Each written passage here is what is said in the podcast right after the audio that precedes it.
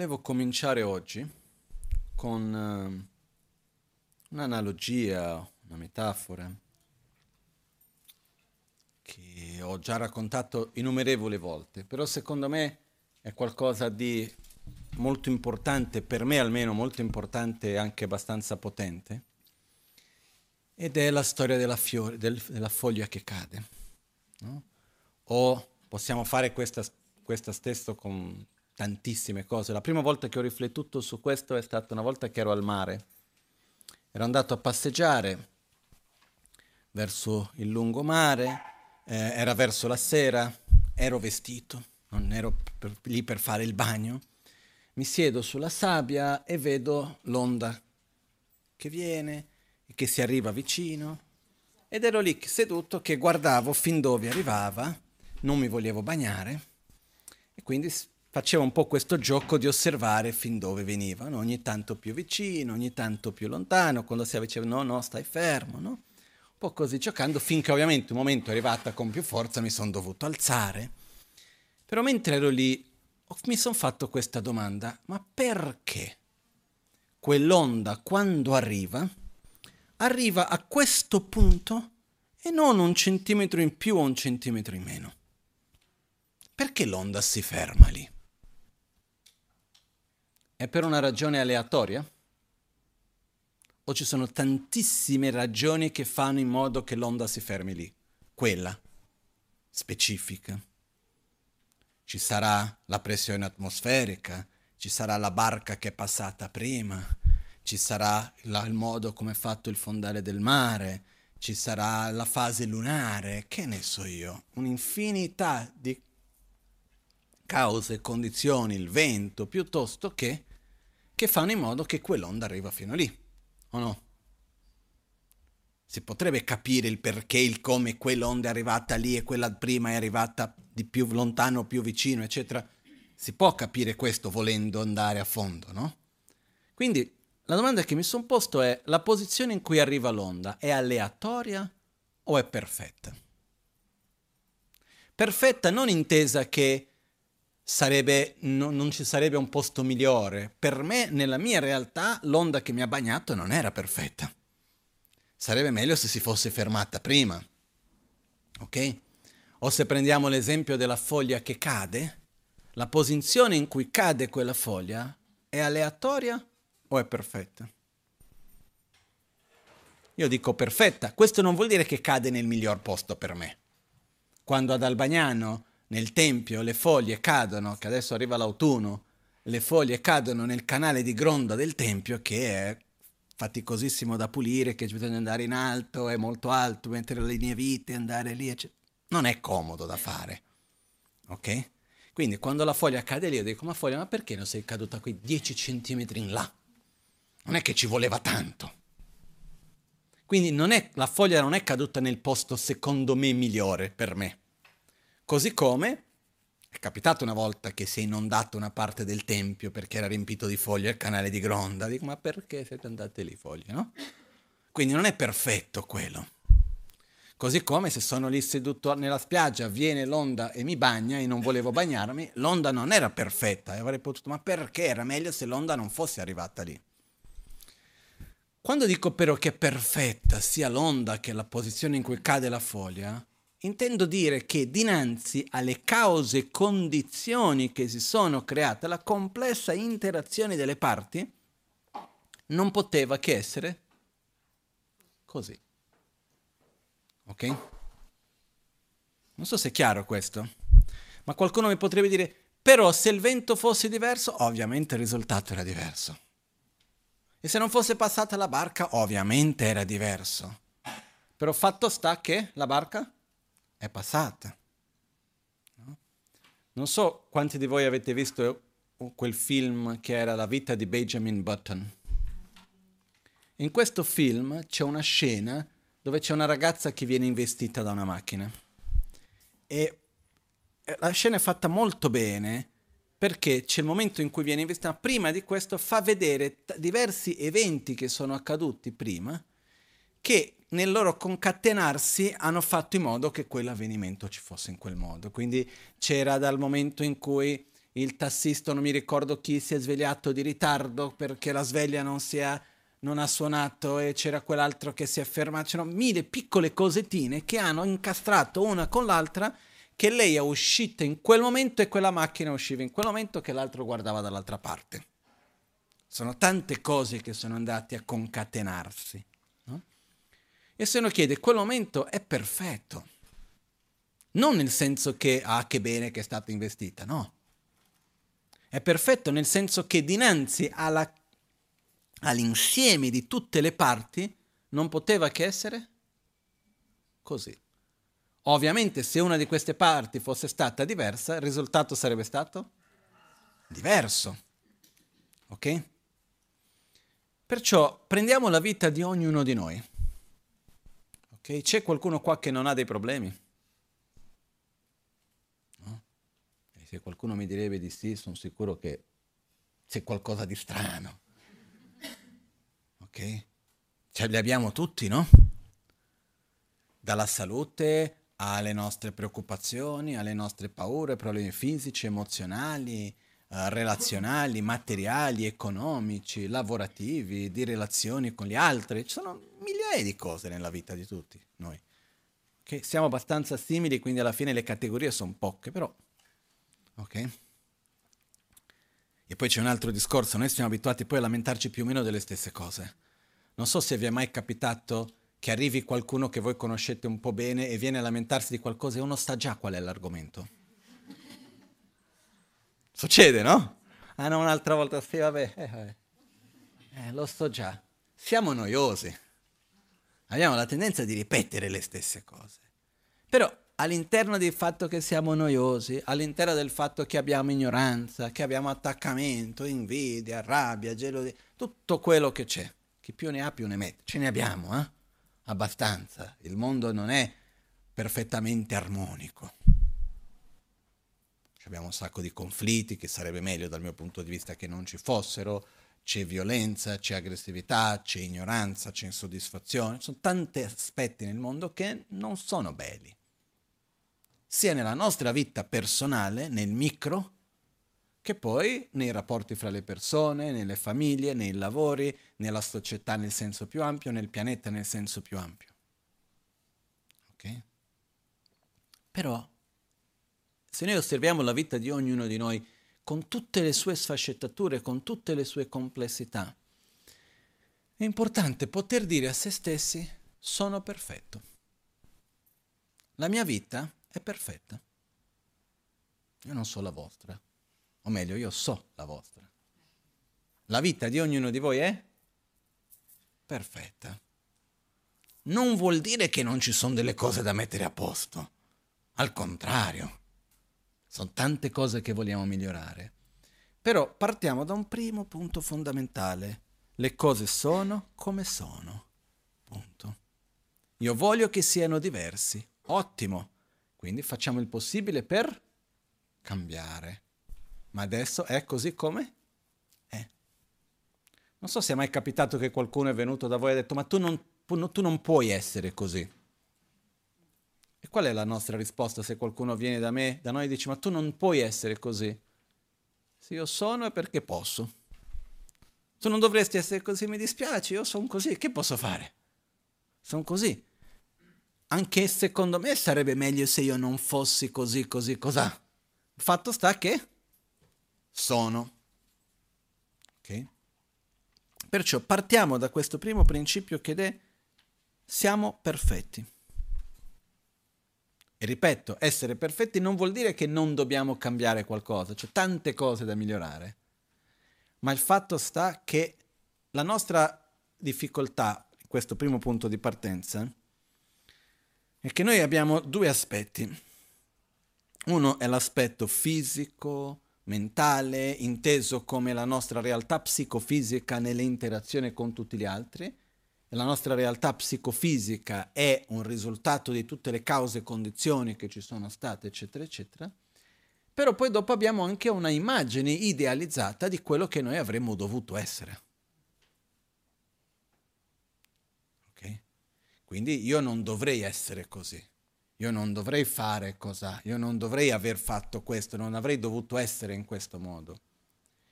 Non nessuno deve nulla.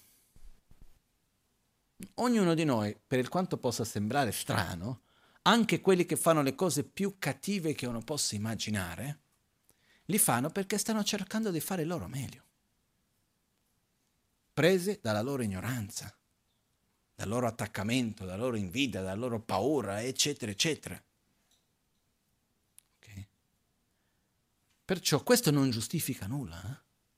Un'azione violenta è un'azione violenta e va evitata, punto. Non sto, non sto, questo non voglio giustificare un'azione né violenta piuttosto che. Esiste un punto molto importante che noi non siamo qui per giudicare le persone, neanche noi stessi ma sì per giudicare le azioni, le scelte.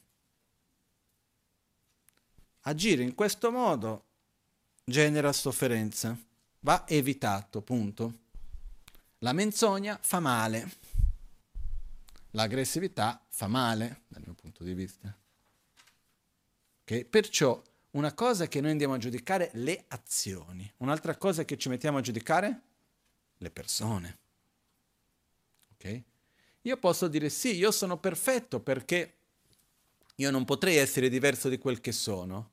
Però guarda che questa mia caratteristica sarebbe meglio se fosse diversa, quella mia azione non va tanto bene perché genera conflitto, eccetera, eccetera. Posso e devo avere un senso autocritico. Eh? Però insieme con il mio senso autocritico, che è fondamentale che ci sia, c'è un'attitudine di accogliere. Accogliere se stessi e accogliere gli altri. Accogliere non vuol dire subire e in, e in qualche modo accogliere non vuol dire neanche, come si può dire, perdere la speranza e dire ma tanto sei così, rimane così. Accogliere vuol dire io non mi metto in opposizione con quello che tu sei, ma io ti accompagno per essere una persona migliore. Non so se è chiara la differenza che c'è. Perché io posso ben dire, guarda, hai, hai, fatto delle cose che secondo me non vanno bene, ah, ti sei comportato in un modo che mi hai fatto male, ci sono tutte queste cose, ma io non mi oppongo a te, io non mi metto in una posizione di opposizione, di conflitto, eccetera.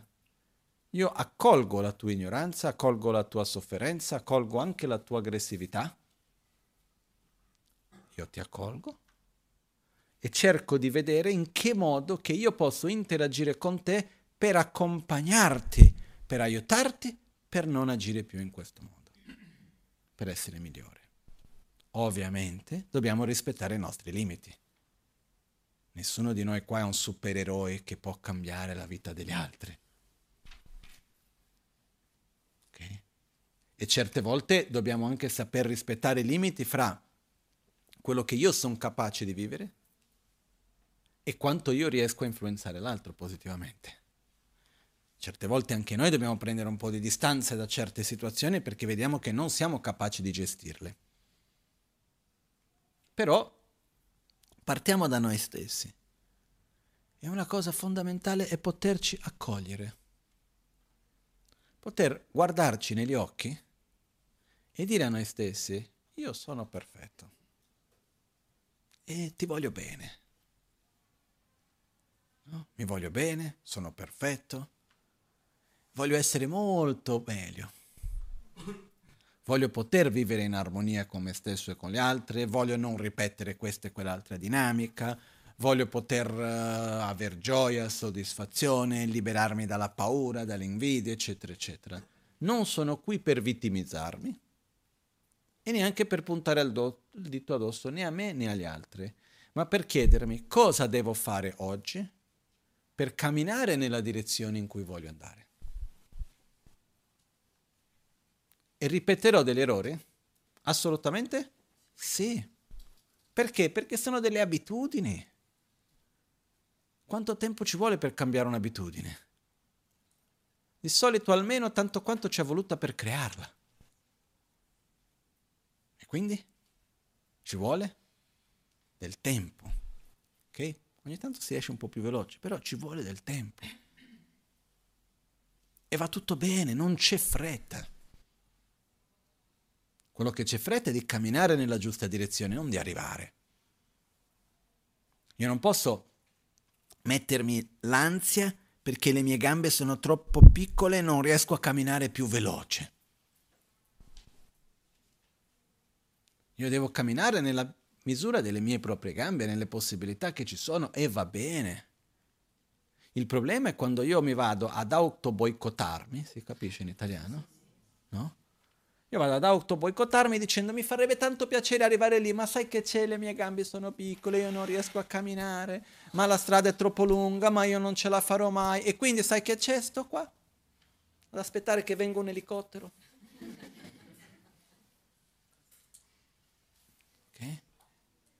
E lì rimaniamo. Io ho visto questa attitudine anche con quello che riguarda, per esempio, io ho imparato tanto col percorso di costruzione del Tempio e tutta la burocrazia e queste cose qua. E una delle cose che ho imparato, perché il processo non è durato la costruzione, è cominciato prima della costruzione, abbiamo fatto un anno di progettazione e un anno per avere gli ultimi permessi, che è cominciato da gennaio 2018 fino a fine 2018, e prima di questo ci sono stati 12 anni di cambio di piano regolatore, eccetera, eccetera.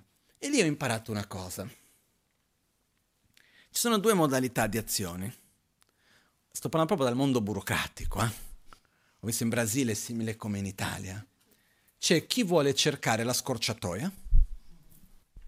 No, ma questo percorso è troppo lungo, cerchiamo una via alternativa, ma qua c'è da aspettare troppo tempo. Solo che mentre cerchi la via alternativa il tempo passa. E alla fine ti tocca fare quella convenzionale dopo che sei stato lì tre mesi ad aspettare quello che ci vuole tre mesi. Quindi piuttosto segui la via ordinaria dagli inizi, aspetti il tempo che c'è da aspettare prima o poi arriva. No? Perciò non c'è bisogno di mettere fretta, c'è bisogno di camminare nella giusta direzione. Ogni tanto c'è bisogno di guardare se non siamo fermi, quello sì. Perché c'è anche questo, eh?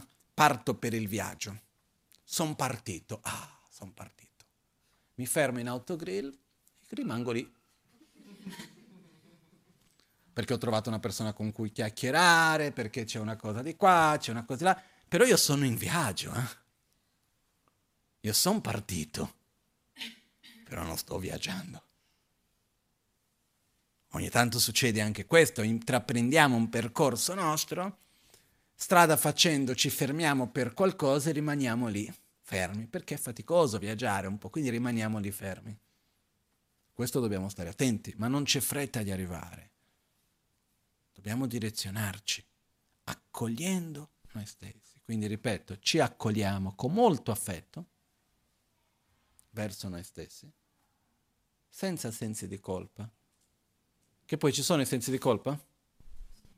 Sì, quindi anche quelli vanno colti, senza avere il senso di colpa per avere il senso di colpa.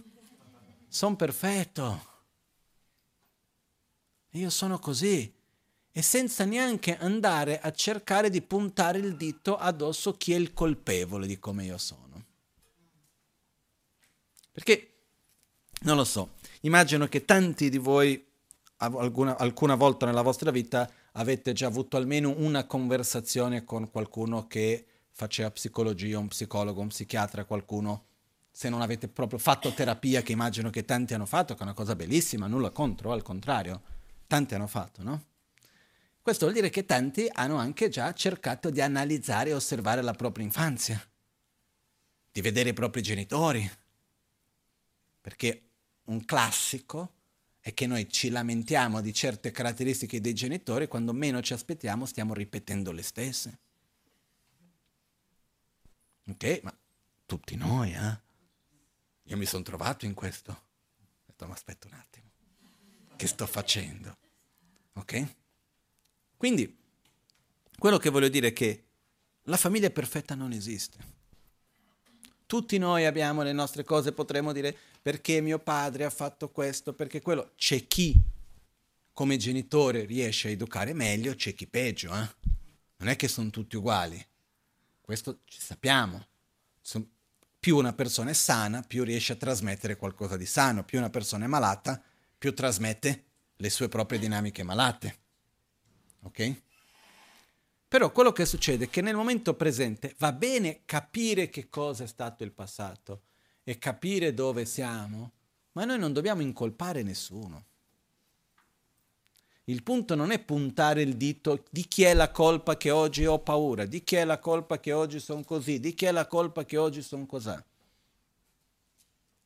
È importante capire le proprie dinamiche e con consapevolezza cer- fare lo sforzo di agire in un modo diverso. Perché l'unico modo per ridirezionarci è partendo dall'attitudine di consapevolezza di quello che facciamo. Per direzionare le mie azioni fisiche, io devo avere consapevolezza delle mie azioni fisiche. Per direzionare la mia parola, devo avere consapevolezza della mia parola. E per direzionare la mia mente, io devo avere consapevolezza dei miei pensieri, delle mie emozioni. Questo è importante. Quindi aver consapevolezza delle nostre dinamiche è fondamentale per ridirezionarle. E questo è un percorso di vita, di vedere, di conoscere se stessi. Non è così facile. Ci vuole del tempo. Però non siamo qua per puntare il dito addosso a nessuno, per incolpare nessuno, neanche noi stessi.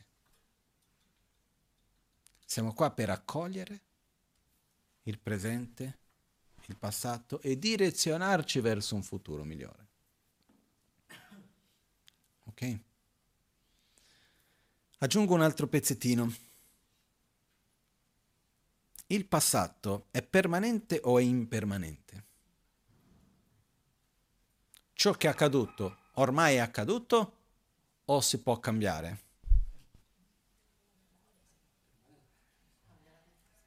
Diciamo che da un certo punto di vista è permanente, però c'è un'altra parte, che è, um, cerco di essere breve, il momento presente, quello che io vivo, quello che esiste nella mia esperienza, è qualcosa che esiste, è oggettivo o è soggettivo? Il presente è oggettivo o è soggettivo? È soggettivo. Quindi a secondo del modo in cui io interagisco, la realtà esiste per me in un modo diverso. Chiaro questo? Se mi sveglio storto le cose sono in un modo, se mi sveglio contento le cose sono in un altro sia un periodo della mia vita in cui sono molto teso, triste, arrabbiato, eccetera, vedo le cose in un modo, sia un periodo della vita che sono gioioso, soddisfatto, vedo le situazioni in un altro. Ok? Ci siamo qua, no?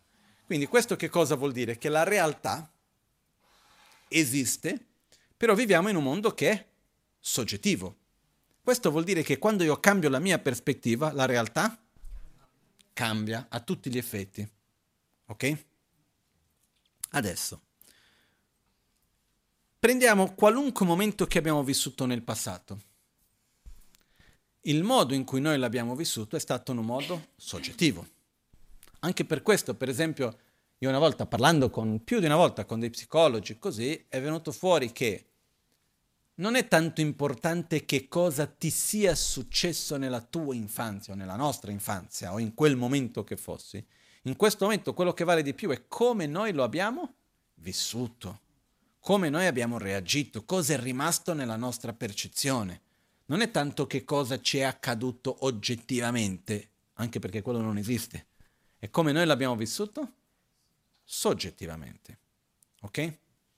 Anche perché il presente non esiste in un modo oggettivo per nessuno di noi, è impossibile una percezione oggettiva della realtà. Perché inevitabilmente noi percepiamo la realtà tramite il filtro di noi stessi. O è possibile essere diverso? No? E questo approfitto per aggiungere un concetto che a me mi ha aperto la mente quando l'ho capito la prima volta, che è la differenza fra gli esseri viventi e gli esseri senzienti. Un essere vivente, per esempio un albero, noi siamo sia viventi che senzienti. Un albero è un essere vivente non senziente, secondo la visione buddista, senza togliere nulla all'albero. Eh? Cosa vuol dire? L'albero ha il suo momento di nascita, la crescita, la sua vita, invecchia, muore. Durante la vita dell'albero l'albero interagisce, riceve, dona, c'è uno scambio con tutti quelli con cui l'albero interagisce. Okay? Però l'albero interagisce sulla base de delle regole, per dire, biologiche, dove se viene fatto questo l'albero reagisce nello stesso modo. Se succede così, fa così, se succede così, fa così. Quindi se c'è acqua viene nutrito in questo modo, il sole piuttosto che, eccetera, eccetera, i suoi nutrienti, è molto più complesso di quello che sto dicendo, però ha delle regole ben precise. Per questo che per relazionarci con un essere vivente, se noi capiamo i suoi meccanismi biologici, chiamiamo così, possiamo anche manipolarlo, che è quello che l'essere umano ha fatto dall'agricoltura e così via. Ok? Noi in quanto esseri viventi abbiamo anche noi aspetti biologici. Per esempio quello che accade con i media sociali e con i cellulari è un problema, non è un problema psicologico cognitivo, è un problema biologico, fisico. Perché ogni volta che ci troviamo dinanzi a una novità, il nostro corpo reagisce con dopamina, al quale vogliamo che si ripeta e creiamo dipendenza. Quindi è un qualcosa di chimico, fisico, di una reazione naturale del nostro corpo che genera quello. Chiudo parentesi di questo.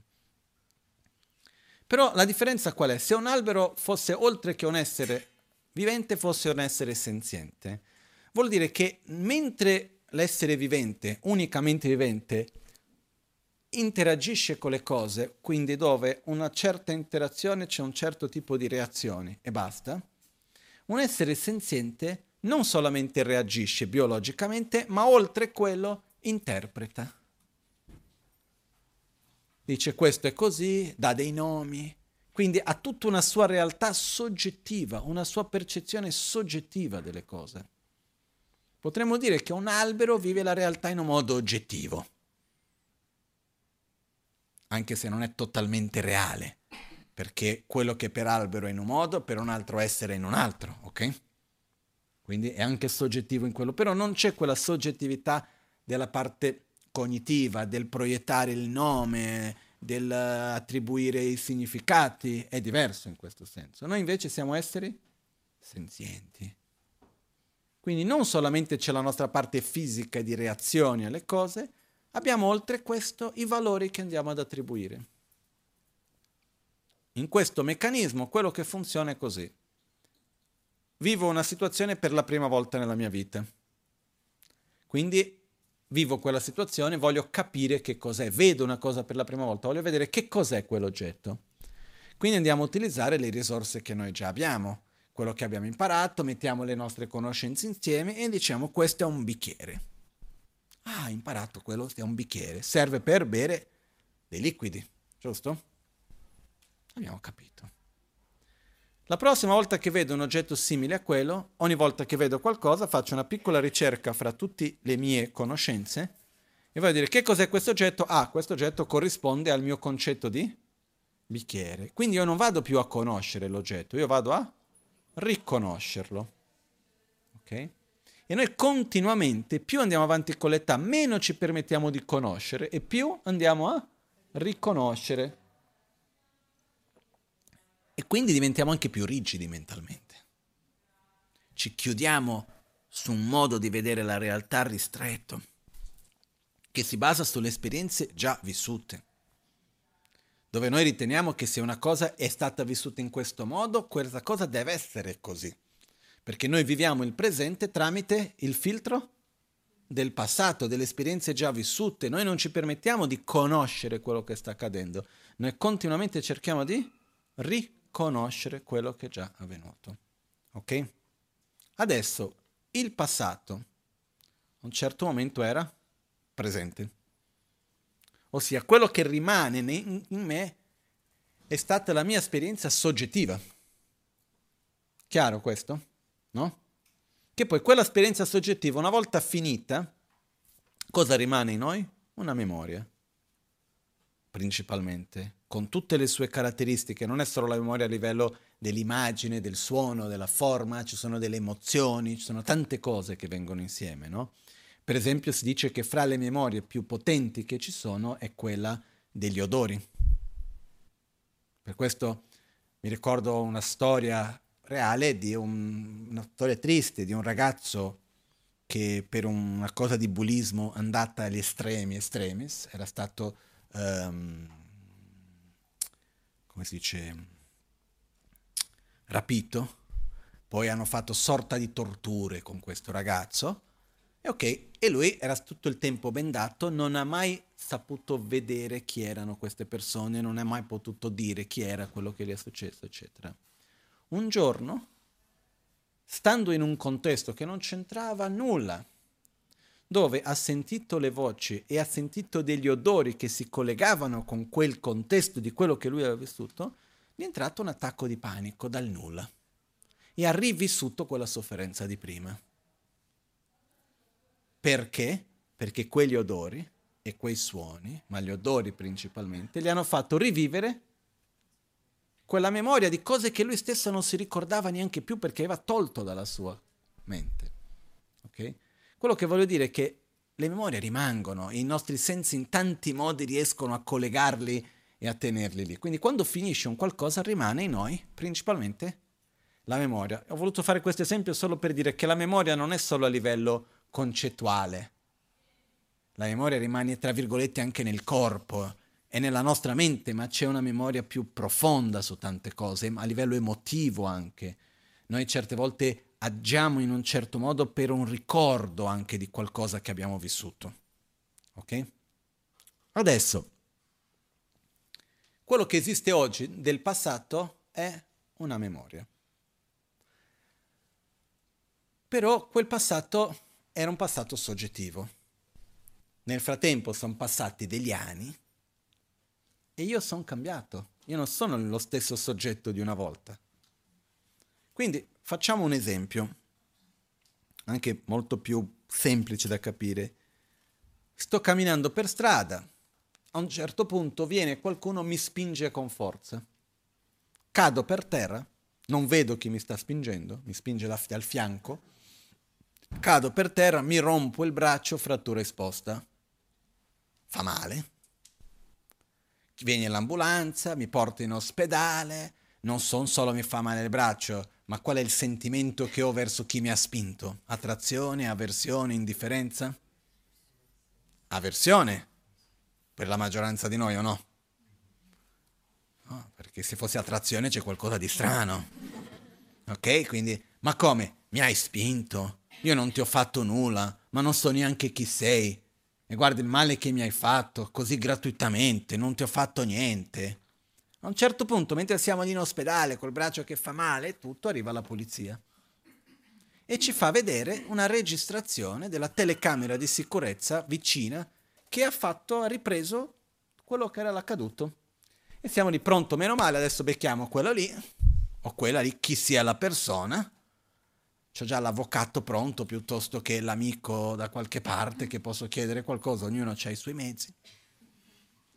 Però il sentimento è un sentimento di vendetta magari, è un sentimento di avversione, voglio farti pagare il prezzo piuttosto che una cosa possibile, ok? Arriva la polizia ci fa vedere la scena. Nella scena si vede chiaramente, la, la telecamera guarda, era davanti a noi e si vede dietro, che dietro di noi, un po' lontano, c'era una rapina a mani armate. E una di queste, quel rapinatore ha sparato nella nostra direzione. La persona che c'era a fianco si è accorta di questo, che camminava nella direzione esposta, e per salvarci ci ha spinto. E la polizia dice, guarda, sei caduto, ma se non fosse per quella persona, tu saresti morto, probabilmente, ti avrebbe preso in pieno la palottola. Okay. Il braccio fa male ancora o no? Sì. Ma qual è il sentimento che ho verso quella persona? Non, mi ha spinto? Sì. Mi ha fatto del male? Sì, però mi ha salvato la vita, anche mettendo a rischio se stessa. Quindi il passato è rimasto lo stesso è cambiato? È cambiato tantissimo perché da aver ricevuto una violenza gratuita, chiamiamo così, c'è stato qualcuno che mi ha salvato la vita. Che bello! E il sentimento verso quella persona è lo stesso, è cambiato? È cambiato del tutto. Ok? Perciò, nel momento presente, se io cambio prospettiva, la realtà cambia. E cosa succede quando io mi permetto di ritornare al passato e rivedere il passato tramite una prospettiva diversa? Il passato cambia. E questo ha un potere enorme, enorme. Anche perché noi siamo cambiati. E quindi io con la maturità di oggi, quando vado a rivedere quello che è accaduto, il modo di vedere l'altra persona è diverso. E quando noi ci permettiamo di rivivere quello che è accaduto con una maturità diversa, noi andiamo a cambiare il nostro passato. Ok? Questo è un qualcosa che non è un gioco psicologico, è una realtà dei fatti. No?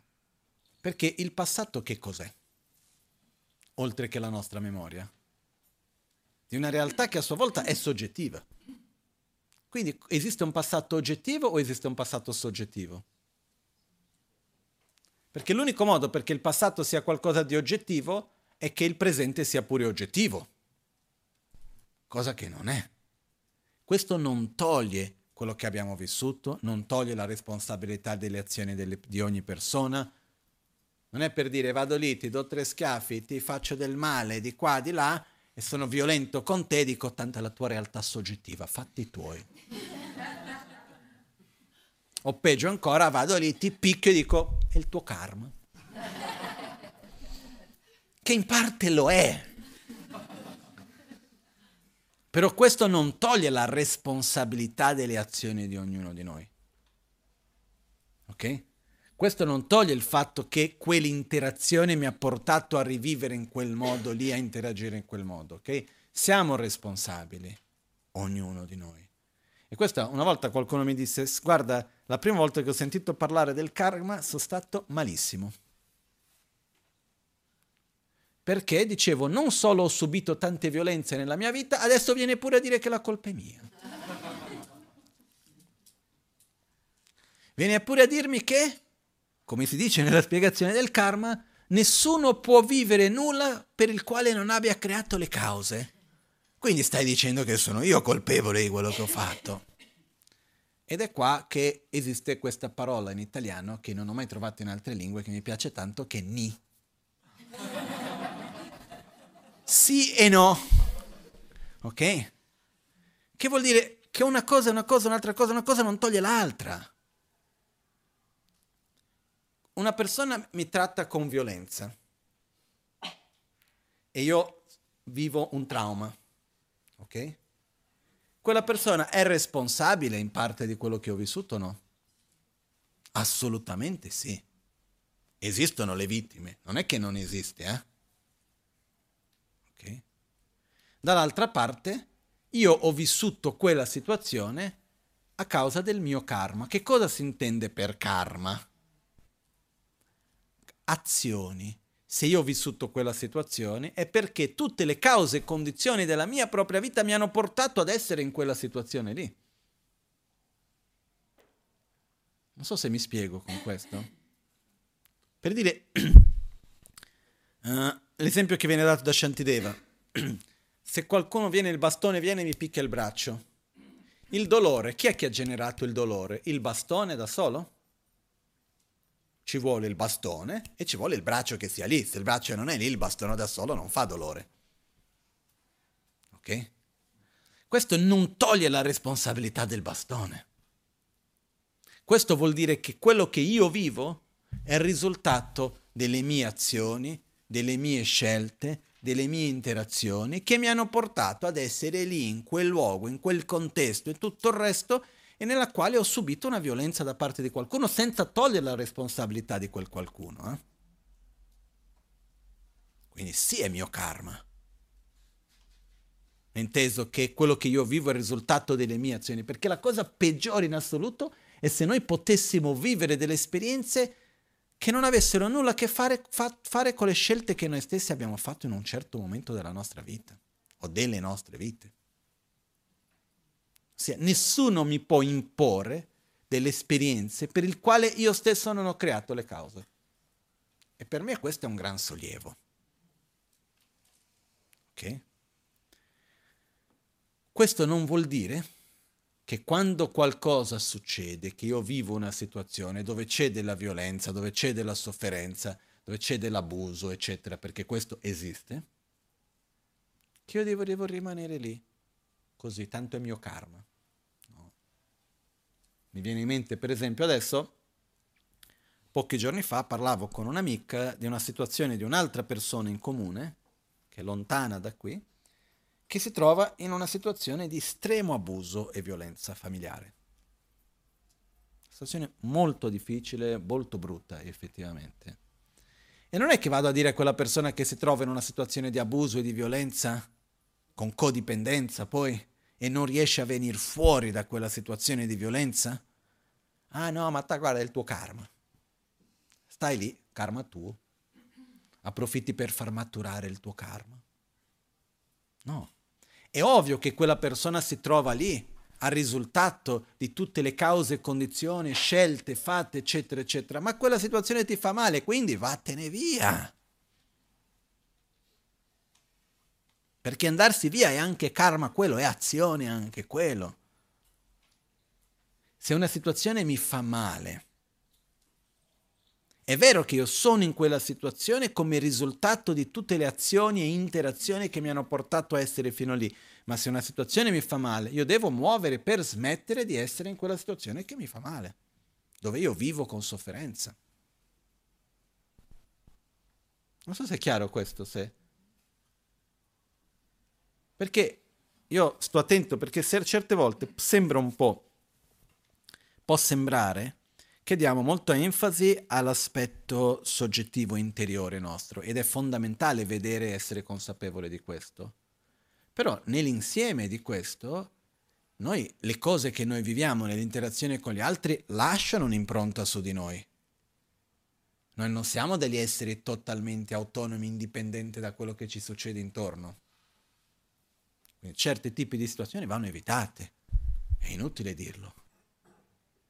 Non è che c'è un bambino ed è in una situazione di estrema violenza domestica, tanto è suo karma. Non è così. Ni. È suo karma perché se si trova lì è perché le cause e condizioni gli hanno portato ad essere lì. Ma cerchiamo di toglierlo da lì. Cerchiamo di proteggere in questa situazione. Ok? Quindi un'altra volta quello che ci siamo detti agli inizi la sofferenza va accolta con affetto, poi dopo va direzionata. Tu mi fai del male? Io ti accolgo, accolgo la tua sofferenza, accolgo la tua violenza addirittura e ti dico ciao. Non ti porto con me, neanche nel mio rancore.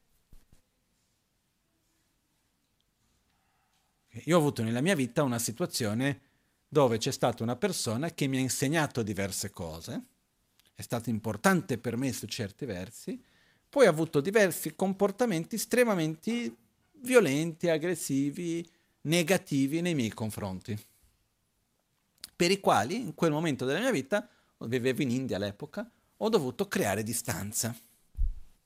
E per me è stata una grande lezione, ho avuto questo con più persone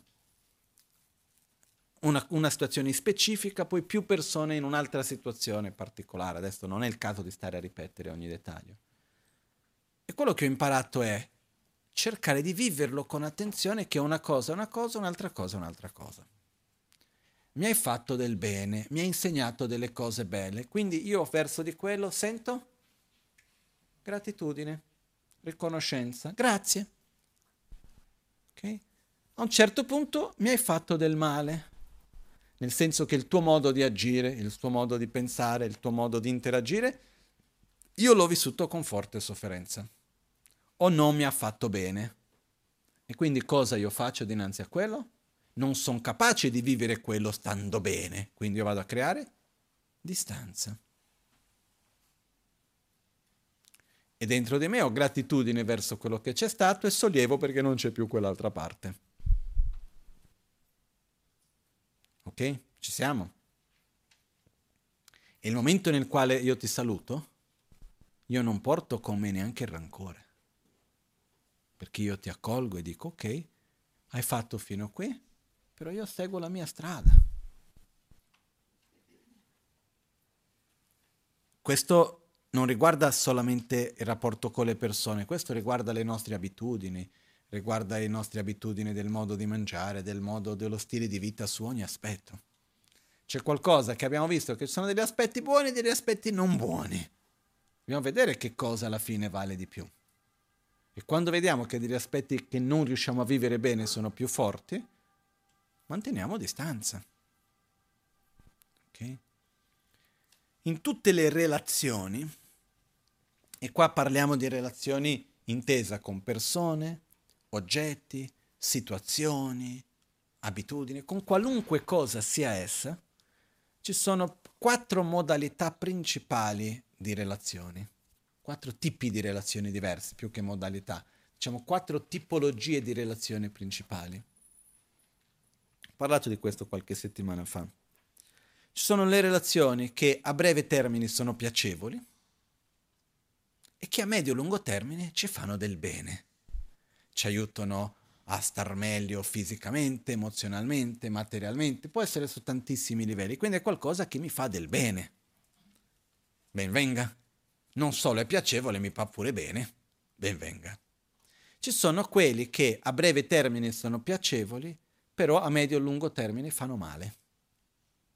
Queste interazioni vanno evitate ed è la parte più difficile, perché siamo attaccati al piacere a breve termine. Poi ci sono quelli che a breve termine ci fanno male, sono spiacevoli e a medio e lungo termine ci fanno pure male. E questi vanno a tutti gli effetti evitati. E ci sono quelli che a breve termine sono spiacevoli, ci fanno male, ma a medio e lungo termine ci fanno bene. Di questi quattro, la prima e la terza sono facili. Quello che è piacevole e fa bene, naturalmente siamo attratti. Quello che è spiacevole e fa male, naturalmente abbiamo avversione. Quindi su questi non ci dobbiamo preoccupare. Il problema dov'è? In quelli che a breve termine è piacevole, ma a medio e lungo termine fa male o in quello che a breve termine è spiacevole, ma a medio e lungo termine fa bene.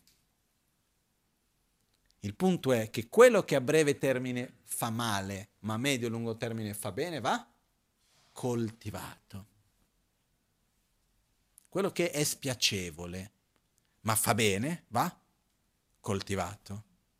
E quello che invece è piacevole, ma fa male, va abbandonato. E su questo c'è da fare tanto lavoro per discernere nella nostra vita.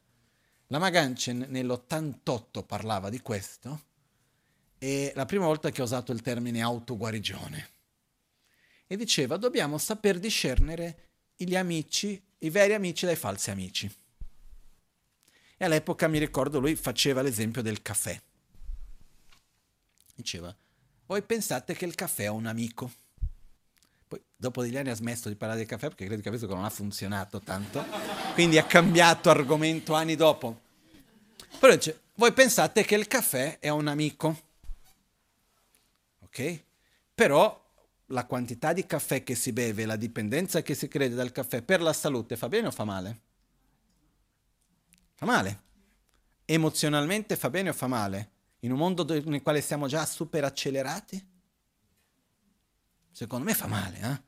Io ho la mia teoria col caffè, è mia, eh? Che quando viene sonno il corpo deve riposare. È inutile cercare di creare un'energia finta da qualche parte. Però io non ho mai bevuto caffè in vita mia perché quando la Magancia diceva queste cose, i miei genitori cercavano di smettere il caffè, non riuscivano. E io ho detto, ma perché devo cominciare? Da lì che è cominciato il fatto che io non bevo il caffè oggi. Ma lui diceva, il caffè ad esempio è qualcosa che a medio e lungo termine ti fa male, ma a breve termine è piacevole. questo è un finto amico. Ok? Le finte amicizie vanno abbandonate. Quello che a breve termine è piacevole, però a medio e lungo termine ci fa male. Questo va evitato. È difficile? Eh, tantissimo. Perché noi siamo estremamente attaccati ai piaceri a breve termine. E abbiamo una visione a breve termine, non riusciamo a guardare tanto al di là. Dopo, ma chissà cosa succede dopo, il futuro è incerto. Poi usiamo la filosofia a nostro favore, no? Ci troviamo a dire no, ma il futuro è incerto, fammelo godere adesso, magari muoio domani, fammelo viverlo al meglio adesso almeno, no? Muoiono tutti, mica solo per questo, mica tutti quelli che fanno così muoiono breve. Possiamo fare mille discorsi. Ma il punto cru- cruciale qua è sviluppare questo livello di affetto verso di se stessi, in cui quello che io riconosco che mi fa male riesco ad abbandonare. Okay. Poi quello che riconosco che mi fa bene lo vado a coltivare anche quando è difficile. E ovviamente qualcuno mi direbbe, eh sì, là, mi è più facile dirlo che farlo. Sono d'accordo. Anche per me. Io non ho la pretesa che nessuno da un giorno all'altro riesca ad abbandonare tutto quello che è piacevole e fa male e da un giorno all'altro riesca a coltivare tutto quello che è spiacevole e fa bene. Non ho quella pretesa. E che addirittura riesca a trasformare quello che fa bene diventa piacevole e quello che fa male diventa spiacevole. Non ho quella pretesa. Quello che io spero è che tutti noi gradualmente riusciamo a abbandonare un pochettino di qui, coltivare un pochettino di là e cominciare almeno a generare consapevolezza. E trovare i modi per farlo. Io vedo per me, qual è, tanto non posso fare gli esempi sugli altri, facendo l'esempio su di me, una cosa che a breve termine è spiacevole, però a medio e lungo termine mi fa bene e che non riesco a fare. Esercizi fisici. Non ce la faccio. Ho provato, eh? C'è stato un periodo che ho comprato la cicletta. Ho provato a fare esercizi in tanti modi. Non ce la faccio. Almeno fin d'oggi. Quello che ho cominciato a fare è quello di camminare. Camminare mi aiuta. Per fortuna devo spesso parlare al telefono e quando io sono al telefono mi piace camminare, quindi faccio tanti chilometri, io alla fine ho una media di 5 km al giorno, che spesso è al telefono, perché quando sono al telefono cammino, ma ovviamente quello non è l'esercizio migliore, eccetera, quindi vado ogni tanto a camminare in montagna, che mi piace stare in montagna, mi piace andare in natura, poi faccio 15 km in montagna, non è un problema. Però il punto è, cerco la soluzione in qualche modo, però riconosco che quella è una cosa che non mi piace, per me è spiacevole, però che mi fa bene. Non ce l'ho fatta del tutto ancora. Eh? Ci sono delle cose che mi piacciono e in realtà mi fanno male? Facciamo alcune liste. Lo zucchero, zucchero raffinato. Okay? Ci sono diversi studi che fanno vedere il, la correlazione che c'è fra la quantità di zucchero che si va a prendere e il, e la probabilità di tumori. Non è uno scherzo.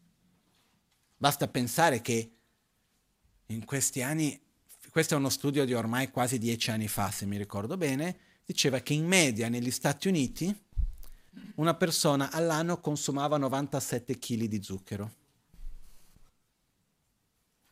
Ok?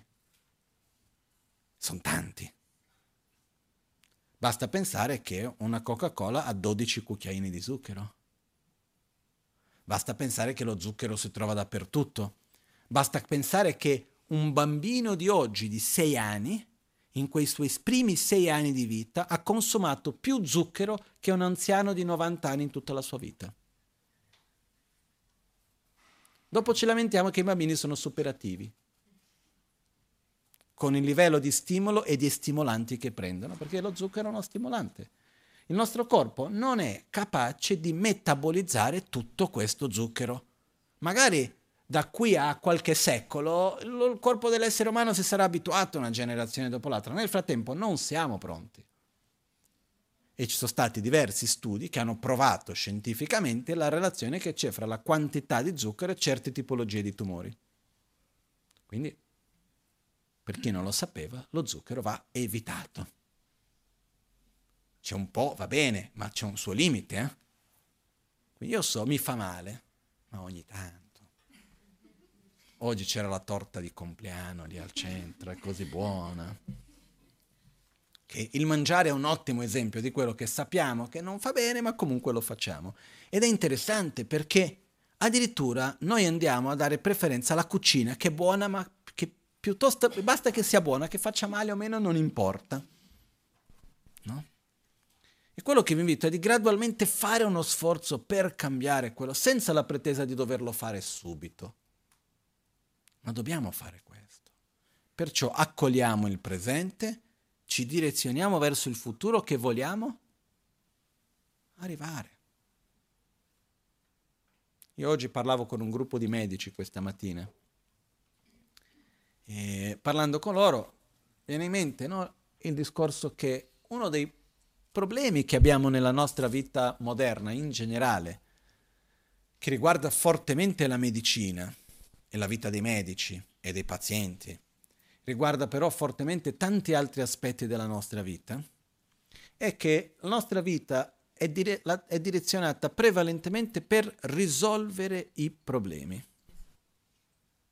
Quindi la medicina è direzionata a guarire le malattie tutto il percorso di studi è basato su saper riconoscere la malattia, fare una corretta diagnosi, conoscere qual è la giusta cura, intrapre- no?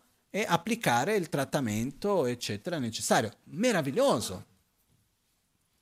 Solo che c'è un'altra parte che rimane vuota, che c'è una differenza enorme fra guarire la malattia e costruire salute. Una cosa è generare uno stato di salute fisico e mentale e sostenere lo stato di salute fisico-mentale. Un'altra cosa è fermare ed eliminare una malattia. È ovvio che per generare la salute devo eliminare la malattia, ma non mi fermo lì, c'è di più. C'è una differenza abissale fra fermare una guerra e costruire la pace. È molto più difficile costruire la pace.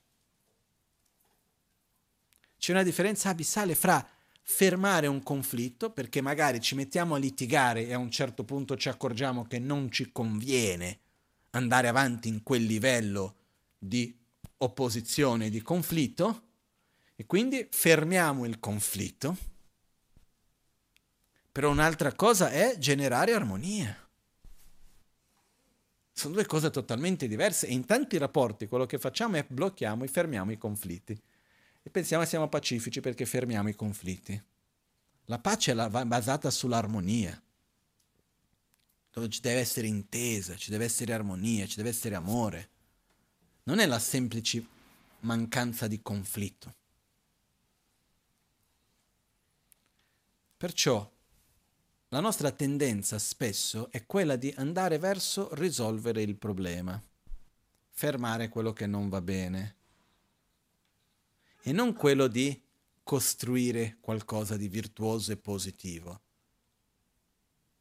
Io non so quanto spesso ci pensiamo al fatto di dire ok, non voglio essere ammalato, nessuno di noi vuole essere ammalato e malattie che ci sono cerchiamo di guarirle giustamente però oltre questo dobbiamo coltivare uno stato di salute fisico e mentale. Però se noi andiamo a chiedere a qualcuno, descrive anche a un medico, descrive cos'è uno stato di salute fisico e mentale. Descrivimi una persona sana. Che cosa ci vuole? È difficilissimo. Eh? Si fa fatica a descriverlo. Una volta parlavo con uno psichiatra e mi disse, ma lascia stare descrivere una mente sana, non sappiamo neanche descrivere cos'è la mente. È vero. Però sono caratteristiche che tutti noi abbiamo. Una mente sana è una mente che è soddisfatta, che dinanzi a una situazione di conflitto sa cercare la soluzione e non rimanere attaccato al problema. È una mente che riesce a prendere cura di se stesso e di vedere gli altri che ci stanno intorno. Una mente sana è una mente che non impone al mondo che li circonda la propria immagine idealizzata di come le cose dovrebbero essere, ma che vive nella consapevolezza che uno si relaziona con il mondo tramite un'immagine, ma che quella deve essere flessibile e cambiare e che è consapevole di vivere una realtà soggettiva, invece di cercare di imporre una realtà oggettiva su qualcosa che è soggettivo. Potrei andare avanti a descrivere una mente sana e qualcuno mi direbbe ma questo è un Buddha? E la risposta è sì. Lo stato di totale salute interiore è quello che noi chiamiamo un Buddha. Ah, ma è troppo lontano. Troppo no, è lontano. Troppo non esiste. Il troppo lontano vuol dire quell'autosabotaggio di cui parlavamo prima. È troppo lontano, quindi non comincio neanche. È come per dire, sta bruciando, ma è troppo faticoso spegnere il fuoco, quindi lasciamo bruciare. Solo che quello va avanti a bruciare. È faticoso diventare un Buddha? Sì. È lontano? Sì. Ma nel frattempo che scelta abbiamo? o andiamo avanti a coltivare ciò che ci fa male e delle capi- abitudini che non ci fanno bene, o andiamo avanti a camminare nella direzione opposta e cambiare le nostre abitudini gradualmente. Perché noi non abbiamo la scelta di trasformare il nostro essere o non trasformarlo. Noi ci stiamo trasformando in ogni istante, in ogni momento, con ogni scelta con ogni interazione, ci stiamo trasformando. La domanda principale è voglio trasformarmi in un modo consapevole verso una direzione che scelgo o voglio trasformarmi semplicemente come una reazione del mondo che mi circonda e delle cose che vivo? Io voglio trasformarmi verso una direzione, consapevolmente. Ok? Ed è qua, di quello che abbiamo detto finora, c'è la parte dell'accogliere se stessi, e però c'è l'altro passaggio che è fondamentale, è direzionarci verso quello che vogliamo. Facciamo un esempio che tocca più o meno la vita di tutti noi.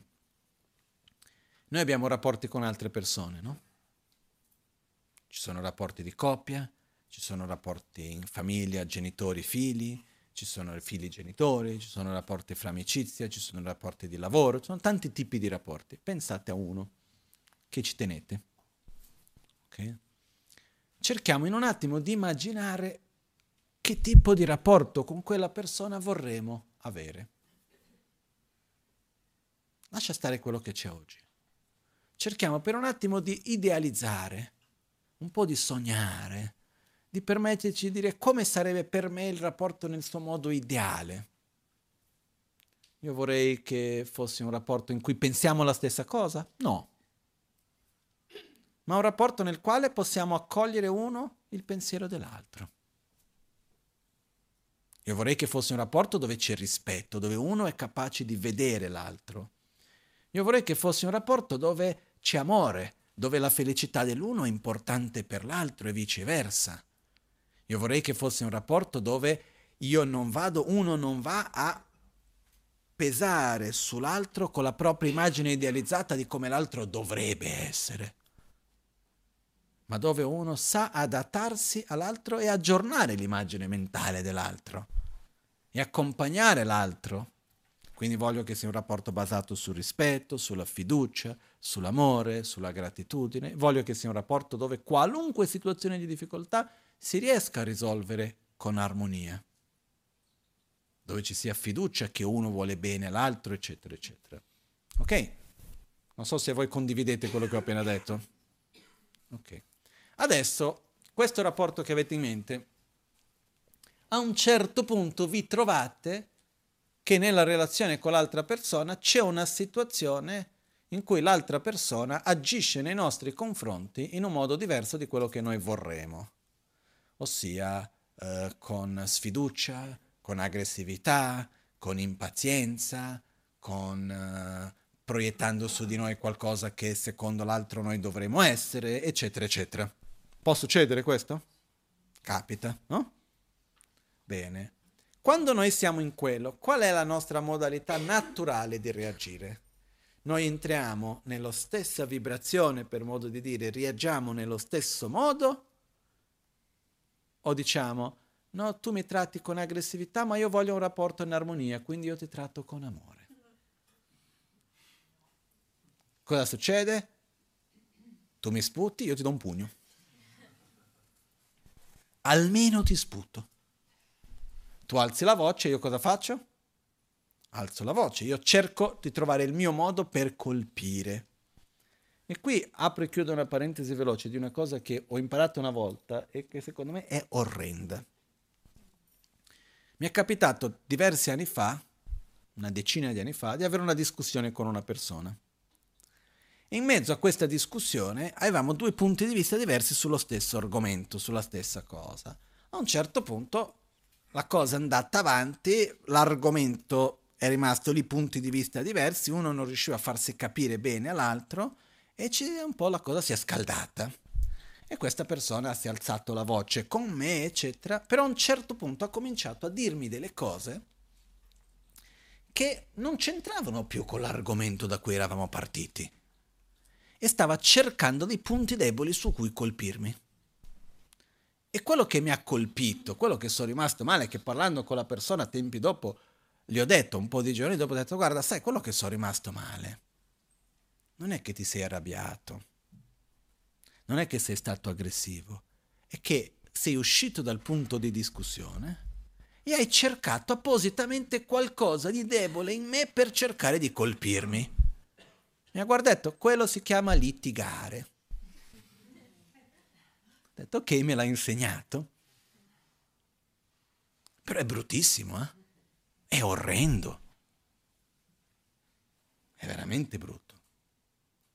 Perciò quello che succede è, quando qualcuno ci tratta con aggressività, la nostra tendenza è il contrattacco. Ok? Tu mi tratti con aggressività, io ti tratto con aggressività. C'è un'escalation e a un certo punto diciamo meglio che ci fermiamo se no ci uccidiamo a vicenda. Se la scalation aumenta. A un certo punto uno si stanca, si ferma, si contiene e la cosa passa. Più litighiamo, più litigheremo. Più litighiamo, più facile diventa litigare. Qualcosa che all'inizio non poteva succedere, dopo di un po' diventa quasi che normale. La domanda che mi pongo è, ma io che tipo di rapporto voglio avere con te? Se io voglio avere un rapporto con l'altra persona di fiducia, di amicizia, di amore, di pazienza, di rispetto, eccetera, e l'altra persona è in un momento suo in cui agisce con aggressività piuttosto che, la cosa ideale è che io agisco nel presente non come una reazione a quello che c'è, ma come una causa a quello che voglio creare. Quindi io ti accolgo e direziono la mia azione verso il tipo di rapporto che io voglio creare. Quindi tu mi tratti con aggressività e io cerco di accogliere la tua difficoltà, cerco di agire con pazienza, con affetto, con amore, con rispetto. Non esco dal mio centro, dalla mia direzione. Qualcuno mi direbbe, ma è troppo difficile. Troppo non esiste. Difficile sì possibile anche, piano piano. Però almeno questo è quello che intendo dire per accogliere e direzionare, dobbiamo capire dove vogliamo andare. C'è un momento difficile in un rapporto? Ok, accogliamo il momento difficile, smettiamo di puntare il dito e dare la colpa a uno all'altro e direzioniamo le nostre azioni verso il tipo di rapporto che vorremmo avere. In certi casi si riesce, in altri casi no. E va bene, l'abbiamo fatto la nostra parte. Ok? A me mi è capitato con una persona con cui io volevo tantissimo e ci tengo ancora avere un certo tipo di rapporto, come quello che ho descritto prima. In un dovuto momento non era possibile quello e ho dovuto da parte mia, il modo che io ho trovato è stato quello di creare un po' di distanza, che poi ci sono modi diversi di reagire. Eh? Io ho un brutto carattere da parte mia perché c'è chi reagisce con aggressività all'aggressività. Io cerco di fare il contrario, quando vedo che non funziona, non funziona, a un certo punto taglio. Solo che se tu mi agisci con aggressività, io ti rispondo con aggressività, io ti sto dando energia, c'è comunque uno scambio. Se tu agisci con aggressività, io cerco, sono paziente, non reagisco, a un certo punto non riesco a cambiare quella dinamica e io taglio, non c'è più ritorno. Ed è anche più faticoso in certe volte. Nel mio modo un po' di essere, diverse volte mi sono trovato a fare questo. A un certo punto c'è stato un cambiamento e ok, sì, c'era un campo fertile per un'altra volta piantare i semi, mettere e bagnarli per ricreare una situazione di armonia. E si fa quello, senza rimanere, ma sì, ma l'avevo detto se avessimo fatto prima, ma quella volta lì, se tu avessi sentito e se tu non avessi detto, non avremmo dovuto vivere quello che abbiamo vissuto, sarebbe tutto meglio.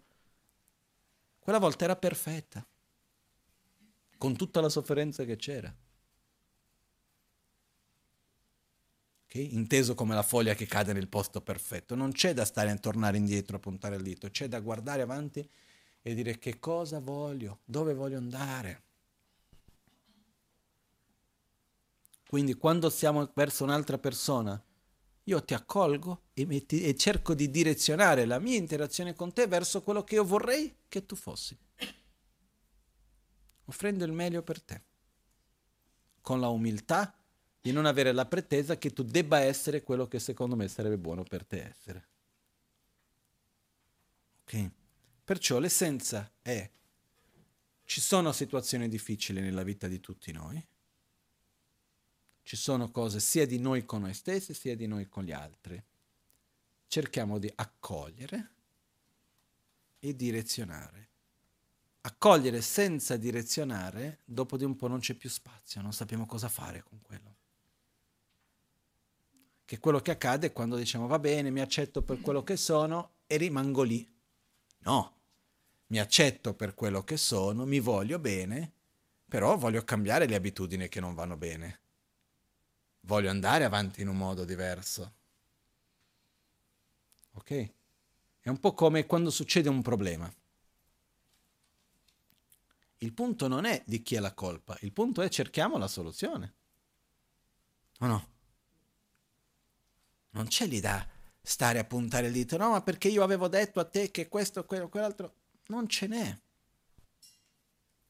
Io ho avuto alcune esperienze che sono rimaste un po' impresse per me. Una di quelle che ho raccontato in passato, che è stata molto importante per me, è quella dei tasseli. Tasseli della Mungo, che è la marca. Mi trovavo ad Albagnano, stavamo facendo il soffitto del tempio e c'erano i mandala da mettere, come questi qui. Erano quelli, no, no, erano quelli già quelli che sono adesso, sono mandala che ci sono adesso, quelli illuminati. C'erano da mettere tutti i mandala però avevamo una data di, in cui doveva essere tutto finito perché veniva la Trichan Rinpoche, un maestro importante, doveva essere tutto pronto, finito, perfetto per una data ad aprile, non mi ricordo che giorno era. Quindi ho fatto il mio bel cronoprogramma, partendo dalla fine, quanto tempo per pulire, i giorni per fare questo, tutto, tutto, tutto. sono arrivato e c'era da togliere tutto il ponteggio, fare tutte le cose, quindi io sapevo che per quelle date avevo quel tempo per fare quel lavoro lì. Per essere sicuro che tutto andava bene, sono andato da qualcuno di fiducia e ho detto ho bisogno dei tasselli, abbiamo fatto le prove perché cartongesso, certi tipi di tasselli giusti, eccetera, eccetera. Trovate i tasselli giusti, ho detto servono quei tasselli, ok, ordiniamo un mese prima per avere certezza che c'erano. Arriva il momento che devo fare quel lavoro, vado a prenderlo, mi dice sì, ci sono però. Però cosa? Però non sono proprio quelli che tu avevi chiesto. Mm. E poi manca una parte che era la macchina, era una, un attrezzo per metterle. Ho detto, proviamo. Di primi dieci che ho messo, otto sono andati male. Quindi ho detto, questo non funziona. Cosa ho fatto? Sono andato nel sito di quella ditta, ho cercato tutti i distributori in Italia, ho chiamato tutti nessuno aveva quei tasselli. E tutti mi hanno detto quello che il distributore da cui ho comprato mi aveva detto. Prima di cinque giorni o una settimana è impossibile avere quei tasselli qui. Ok, non vado a litigare e non ho tempo da perdere. Ho bisogno dei tasselli. Ho detto, la fabbrica avrà? Per fortuna una fabbrica in Svizzera. Chiamo la fabbrica, dico, mi servono questi tasselli. Ce l'avete? Hanno detto, sì, però noi vendiamo solo agli svizzeri. Ho degli amici in Svizzera. Non ci sono problemi. Ho detto dove siete? Mi hanno detto dove non mi ricordo neanche più. Ho detto vengo a prendere perché avevo la scadenza dei miei tempi. Ho preso la macchina la sera quando ho trovato questo, abbiamo fatto otto ore in macchina di notte, dormito qualche ora, alle sette del mattino eravamo lì nella fabbrica, quando mi hanno visto nella fabbrica di questi attrezzi, mi hanno guardato un po' strano, ho detto no mi serve una scatola di quei tasselli lì, sono venuto dall'India, stiamo facendo il tempio, dall'India, da, dall'Italia sto facendo il tempio, mi hanno guardato, mi hanno dato le due scatole di tasselli, ho detto quanto costa, ho detto ma niente, ho detto va bene, ho preso i miei tasselli che costavano circa 200 euro alla fine, mi ricordo. Sono tornato altre 7 ore di macchina, qualcuno mi aveva accompagnato, abbiamo fatto i cambi per strada, arrivato, andato su, messo i tasselli nei tempi giusti. Con gioia. Perché è inutile stare lì a dire, ah ma io ti avevo detto, tu non me l'hai portato in tempo, adesso ti faccio pagare questo, ma perché non dovevi essere lì? Non, è, non c'è tempo per quello, vado verso la soluzione. Perché il mio obiettivo è che ci siano i tasselli, punto, che venga messo quella cosa lì. Non è rimanere intrappolato nel problema, è andare verso la soluzione. Perché c'è una quantità di cose enormi che succedono nella nostra vita che noi non avevamo previsto. Non so, non so se vi siete accorti che quando siete arrivati c'era una macchina all'entrata. Che è la mia macchina. Cosa è successo? Strada venendo, una persona stava guidando, ha guidato fino a metà strada, è scesa, ho preso io la guida, ci siamo salutati, tutto bene, solo che la chiave della macchina è rimasta nella sua borsa. Sono arrivato, spento la macchina, non ripartiva più, perché non c'erano le chiavi. Non è il momento di dire di chi è la colpa del perché, è il momento di trovare la soluzione, punto, basta, ci rilassiamo. Soluzione trovata, la macchina non è più lì, siamo a posto. Ok? Perciò quello che voglio dire è che quando c'è molto, molto spesso nella nostra vita, le cose non vanno come noi ci aspettiamo. Molto più spesso che delle volte che le cose vanno come ci aspettiamo. Dipende dal livello di aspettative, però in generale molto spesso le cose non sono esattamente come noi ci aspettiamo. E l'energia va messa nel cercare le soluzioni non nel rimanere presi nel problema del perché e molto meno nell'incolpare puntare il dito addosso perché questo, perché quell'altro, perché di qua, perché di là. Ok? Quindi accogliamo il presente, ci direzioniamo verso il futuro e questo si applica in tantissime cose. Okay? E ricordiamoci, la nostra vita è perfetta non c'è da litigare, c'è da direzionare affinché sia un perfetto migliore.